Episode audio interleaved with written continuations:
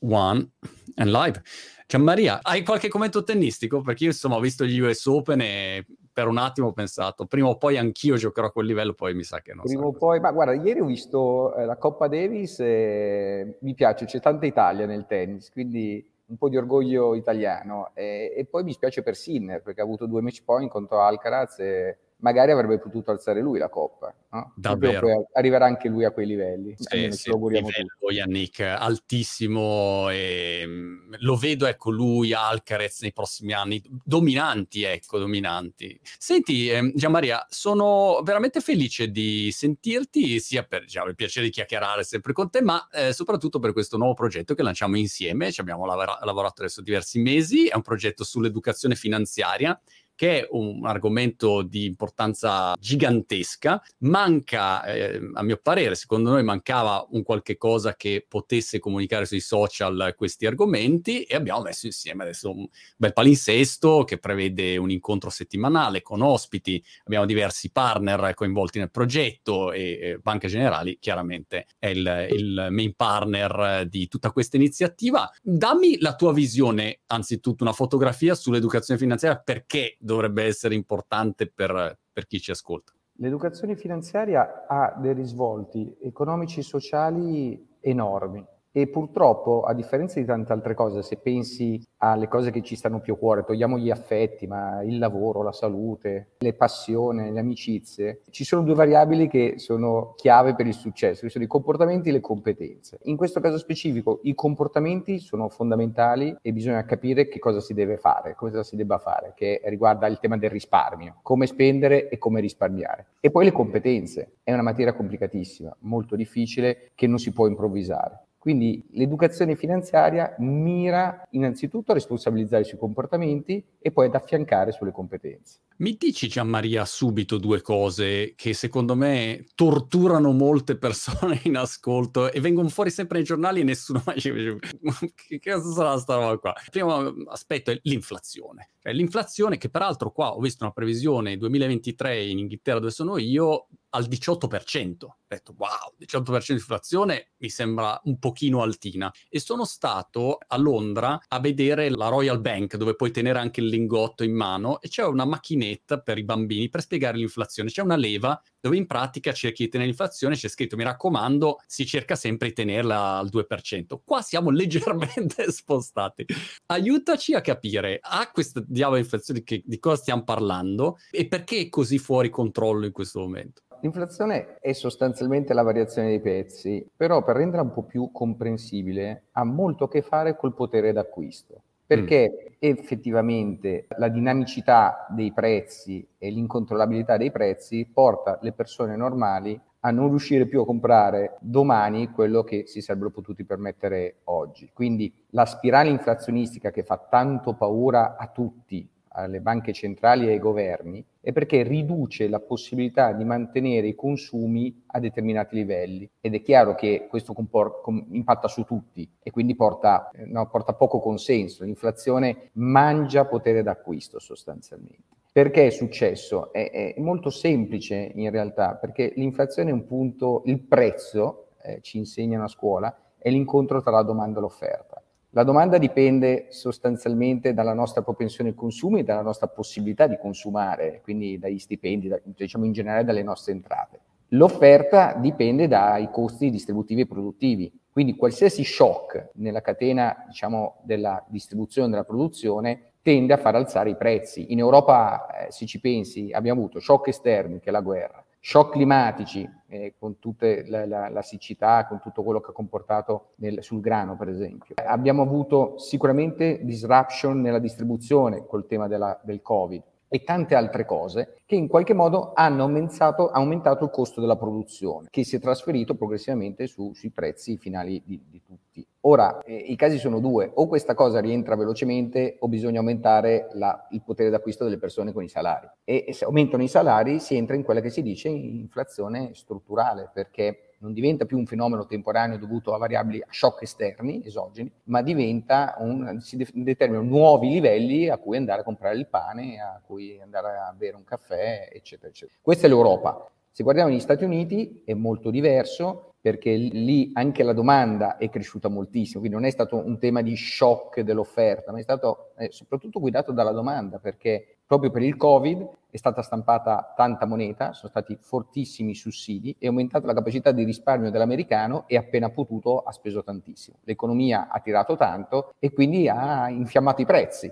Poi ci sono anche degli effetti sul lato dell'offerta, come dicevo, però il grosso lì è più guidato da una domanda continuativa, consistente. Questo è il problema. Le soluzioni sono tante e sono quelle di cercare di ridurre le aspettative in prospettiva, perché se tu sei convinto di dover pagare tanto certo. il caffè domani mattina, tu pretenderai l'aumento dello stipendio oggi qua in Inghilterra ho visto che per la prima volta dopo 14 anni McDonald's ha aumentato il prezzo del cheeseburger, che sembra una stupidata, però come dire è significativo perché comunque è un'azienda mm, mass market e guardavo anche altre aziende multinazionali tutte hanno aumentato i prezzi, insomma, non, non, ce n'è una che abbia detto no, vabbè, restiamo così. Però, come dici tu, il problema è che gli stipendi di fatto restano uguali ad oggi, non è che stanno crescendo. E quando sentiamo, ecco, ha aumentato il tasso di interesse, la banca centrale, quell'altro eh, ha diminuito, perché l'aumento, la diminuzione dei tassi di interesse conta? E se ce la spieghi così in, un, in tre secondi. Sì, l'espressione più bella dell'aumento dei tassi di interesse è aumento del costo del denaro,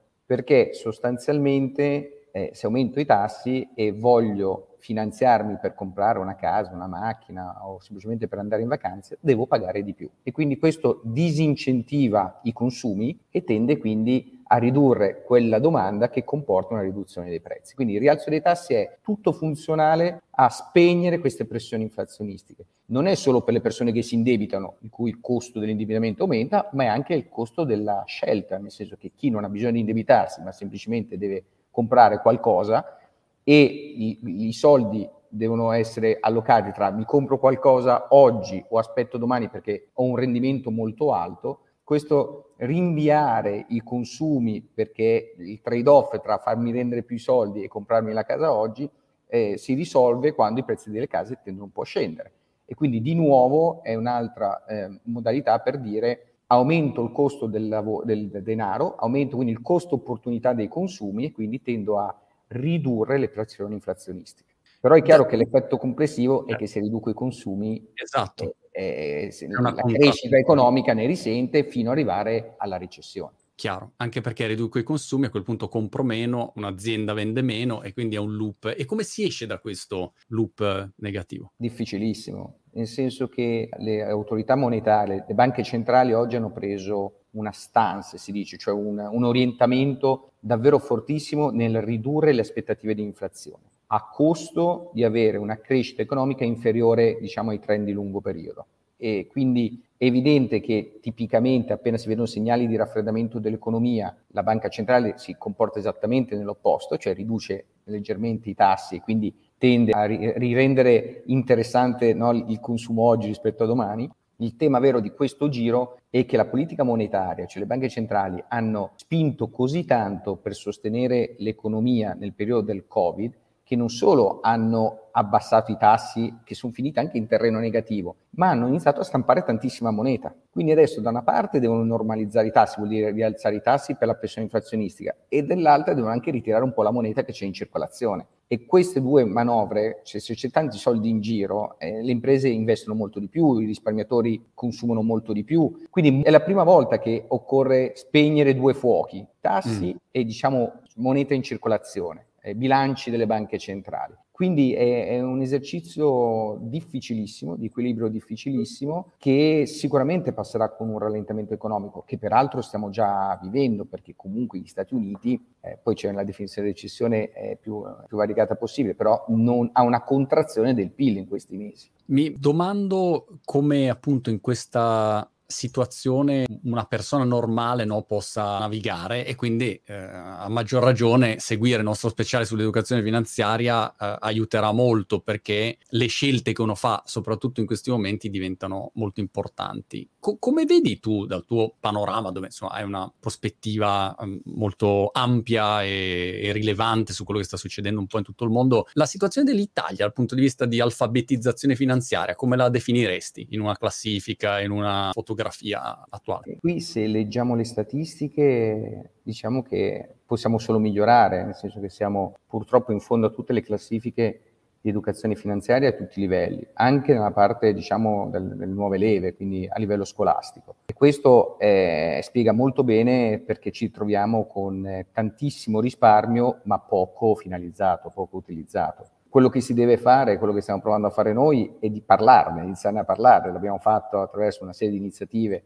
anche con i più piccini e poi c'è questa iniziativa molto bella di cui ti ringrazio che secondo me ha come ob- priorità numero uno quello di parlare del costo opportunità, cioè di spiegare perché una ricchezza non utilizzata non necessariamente produce effetti positivi nemmeno sulla persona che li detiene. La cosa interessante è che se ragiono sulla cultura classica che almeno io ho avuto, insomma ho fatto 50 anni quest'anno, insomma quando ero ragazzino l'idea era mi raccomando metti via i soldi, tieni fermi in banca, far, stai, stai, lì, ti danno il 10%, ti ricordi quando danno il 10% di interesse e tu a quel punto, come dire, è finito, cioè non avevi nessun bisogno di fatto di avere una reale educazione finanziaria, compravi la casa, insomma avevi le, le tue classiche cose da, da italiano ed era posto. E oggi invece uno, se ragiona con quel tipo di mappa, si trova completamente spiazzato, no? C'è un, una grande percentuale in Italia di denaro che non è investito, che, che è fermo lì e che magari le persone poi con l'inflazione non considerano che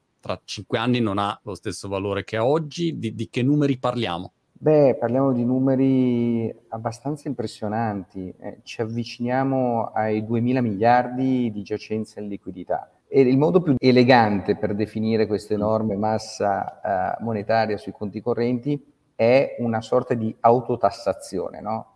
A noi italiani le tasse ci schiacciano da tutte le parti e ci auguriamo tutti di eh, avere un governo più lungimirante in questo senso. E poi in realtà con l'inflazione tenere i soldi sul conto corrente, se non per esigenze di breve, è come tassarsi da soli, perché se l'inflazione è il 10%, tu prima menzionavi il 18%, ma facciamo un esempio al 10% che è più semplice. Se io oggi ho 100 e ha un potere d'acquisto di 100, se l'inflazione è 10, i miei 100 rimarranno 100 sui conti correnti però il, il, il, costo del bene aumenterà del 10%, quindi i miei 100 si confronteranno col 110 e come se avessi pagato 10 di tasse. Quindi questa autotassazione purtroppo spesso è una scelta passiva, cioè il, il non trovare il coraggio per l'incertezza, per l'abitudine, anche un, un tema culturale, eh, di capire come allocare il risparmio, de fatto eh, pesa e grava come, come, come, come, una tassa vera e propria sul patrimonio. Come vedi invece la situazione? Pa- passo da un argomento all'altro perché ogni volta che parli qualcosa mi accendi una,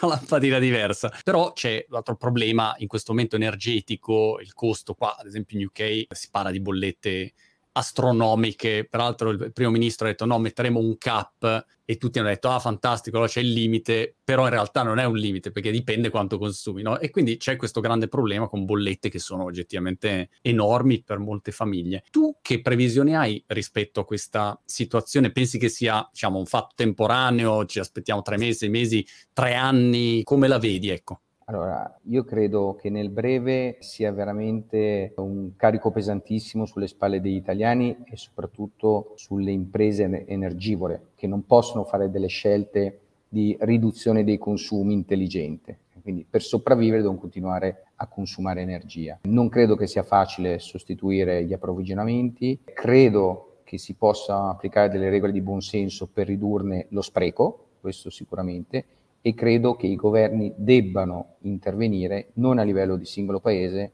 ma a livello di Europa, perché solo così si può effettivamente combattere non solo le difficoltà delle famiglie delle imprese, ma anche combattere la speculazione, perché ricordiamoci che poi purtroppo c'è qualcuno che trae anche profitto da queste situazioni drammatiche per eh, le persone, le famiglie normali e le imprese, le piccole e medie imprese.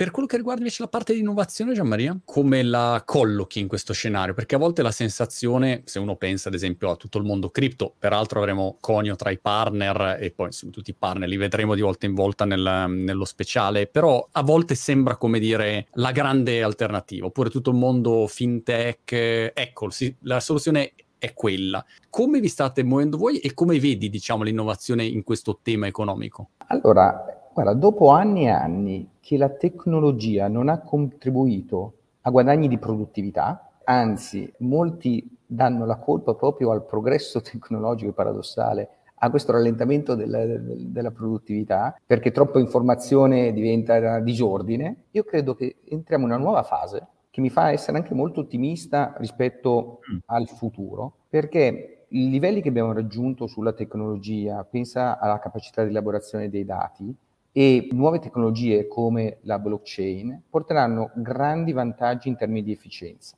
e quindi potranno portare più personalizzazione, che tipicamente si traduce in maggiore qualità, e minori costi, che tipicamente si traduce in maggiore efficienza. Quindi qualità e efficienza in un contesto in cui si parla tanto di deglobalizzazione che ha effetti nel, eh, negativi sul, su, diciamo, sulla produttività, io credo che invece da una parte la tecnologia, dalla parte anche un ritorno più a eh, quello che si definisce onshoring, cioè di rimpatrio di alcuni processi produttivi che sono più equi da un punto di vista di distribuzione della ricchezza, porteranno il paese, il mondo a un, un equilibrio un po' più sostenibile. Quindi io sono mm. molto positivo. Secondo me dalla crisi genera cambiamento, la tecnologia e un po' più di attenzione a domestica, secondo me insieme non peseranno sulla crescita di lungo periodo, ma sicuramente miglioreranno un po' il tema di distribuzione della ricchezza e di sostenibilità del nostro, del nostro mondo. Hai usato la parola Maria sostenibilità che è chiaramente un mantra ormai per qualunque azienda e mm, c'è questo argomento de- degli investimenti ESG ehm, che ho visto peraltro oggi collegato anche al tema cripto perché nel mondo cripto c'è questo grande evento che si chiama Merge di Ethereum che in pratica diventa più sostenibile perché cambia il modello da, insomma, da proof of work diventa proof of stake per uh, rendere tutta diciamo, la, la, produzione molto più sostenibile. E quindi c'è questo tema e di lì infatti si dice, ecco, potrebbe essere un asset interessante a quel punto perché rientra nei parametri di sostenibilità. Quanto realmente oggi tu vedi un interesse degli investimenti che si spostano sul tema della sostenibilità, che considerano la, la, sostenibilità, cioè è una particina piccolina degli investimenti, è qualcosa invece di rilevante, solo una buzzword di, di, di marketing, come la vedi? In estrema sintesi, io credo che in funzione della generazione questo stia diventando sempre più un tema prevalente le nuove generazioni sono super orientate e sensibili a questo tema, ma anche le generazioni, diciamo, chiamiamole più, più esperte, sono molto, molto focalizzate nel lasciare, diciamo, un mondo migliore. Quindi attenzione all'ambiente, ma non solo, c'è, c'è tutto il tema anche sociale, ne parlavamo prima di redistribuzione.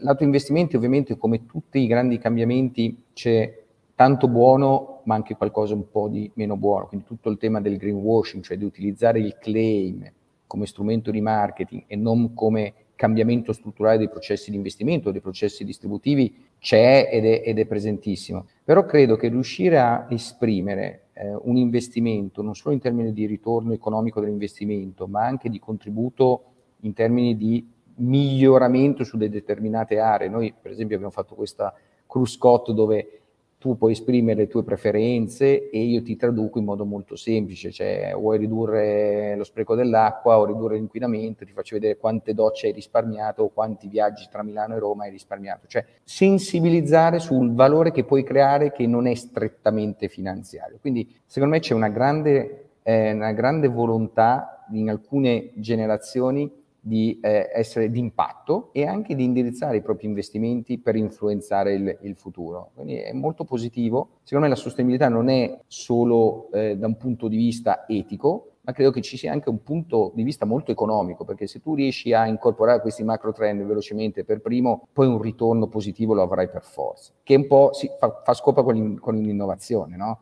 Per me innovazione e sostenibilità sono quasi due facce della stessa, della stessa medaglia. Hai citato la blockchain e, e, quello che sta succedendo in Ethereum secondo me è un game changer eh, fortissimo, perché se viene un po' meno, diciamo, la critica di essere un'energivora, eh, la blockchain in termini di sostenibilità è la direzione obbligata perché porta efficienza. Quindi paradossalmente l'accusa più forte è quella che secondo me invece diventerà la chiave vincente per il futuro de- della tecnologia in senso estensivo della blockchain. Per il futuro invece mm, tuo, vostro di, di Banca Generale da quei prossimi anni, che cosa state facendo, come vi state muovendo ecco, per andare in questa direzione? Allora, diciamo che ci sono, come sempre, eh, diversi obiettivi. Eh, quello più, eh, diciamo, economico è quello di continuare a crescere e continuare a crescere valorizzando le professionalità, perché l'educazione finanziaria è fondamentale, ma come ci dicevamo prima, poi ci, ci vuole tanta professionalità. Quindi avere anche un risvolto non solo economico, ma anche diciamo sociale, di utilità sociale, mi piace molto come ambizione, è molto aspirazionale. Poi credo che un ruolo fondamentale che noi ci possiamo cucire addosso è quello di essere un po' la cerniera tra, chiamiamolo il mondo tradizionale e il nuovo mondo del digitale, innanzitutto educando, e avvicinando, facendo capire che i due mondi non sono necessariamente in contrasto, anche se poi la blockchain diciamo, nasce un po' come un moto di rivolta verso le istituzioni finanziarie, no? nasce dal 2008-2009. Quindi riuscire ad avvicinare questi due mondi e prendere il meglio di entrambi, perché poi secondo me non può esistere uno senza l'altro. E quindi questo percorso che stiamo facendo insieme, secondo me, è anche utile a capire veramente come può trasformarsi il mondo del risparmio e degli investimenti sfruttando anche tutto questo mondo della tecnologia e qui ti puoi ritagliare un ruolo da protagonista perché purtroppo queste innovazioni nei nostri settori arrivano sempre troppo tardi, quindi invece noi qui vorremmo riuscire ad accompagnare il cambiamento. Quindi risultati economici, impatto sociale e essere un po' leader in questo percorso di evoluzione e trasformazione tecnologica finanziaria, tutto per creare valore sostenibile. Percorso che vedremo insieme. Abbiamo 12 mesi, uno speciale, temi di educazione finanziaria. Le persone in ascolto, se hanno dei temi magari ai quali sono appassionati o che hanno interesse, segnalateceli. Avremo un sacco di ospiti, un ospite alla settimana. Tratteremo veramente un po' tutto il panorama di quelli che sono gli argomenti principali con singole masterclass per veramente fare un po' di formazione e poi insomma ognuno farà le sue valutazioni per cercare di muoversi, navigare questo periodo non facile in corso. Gian Maria, Maria, eh, grazie, sempre un piacere chiacchierare. Ti aspetto sempre a Brighton per il match di tennis. Insomma, eh, appena Assolutamente. sei pronto. Mi devo ancora allenare un po' perché mi parlano troppo bene del, del tuo rovescio. Quindi ci, ci, devo lavorare un po', poi arrivo. Grande. Ciao Maria, alla prossima. Ciao, ciao grazie. ciao. ciao.